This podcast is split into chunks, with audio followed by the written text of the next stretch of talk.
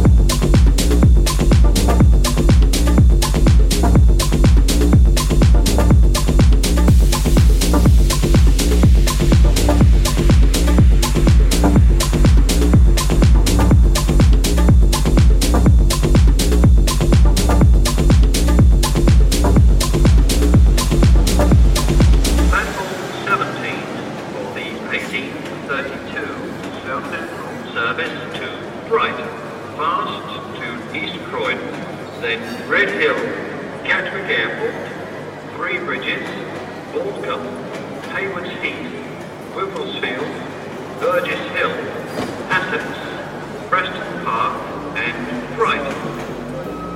Customers for London Road, Ald's Court, Falmer and Lewis, also home.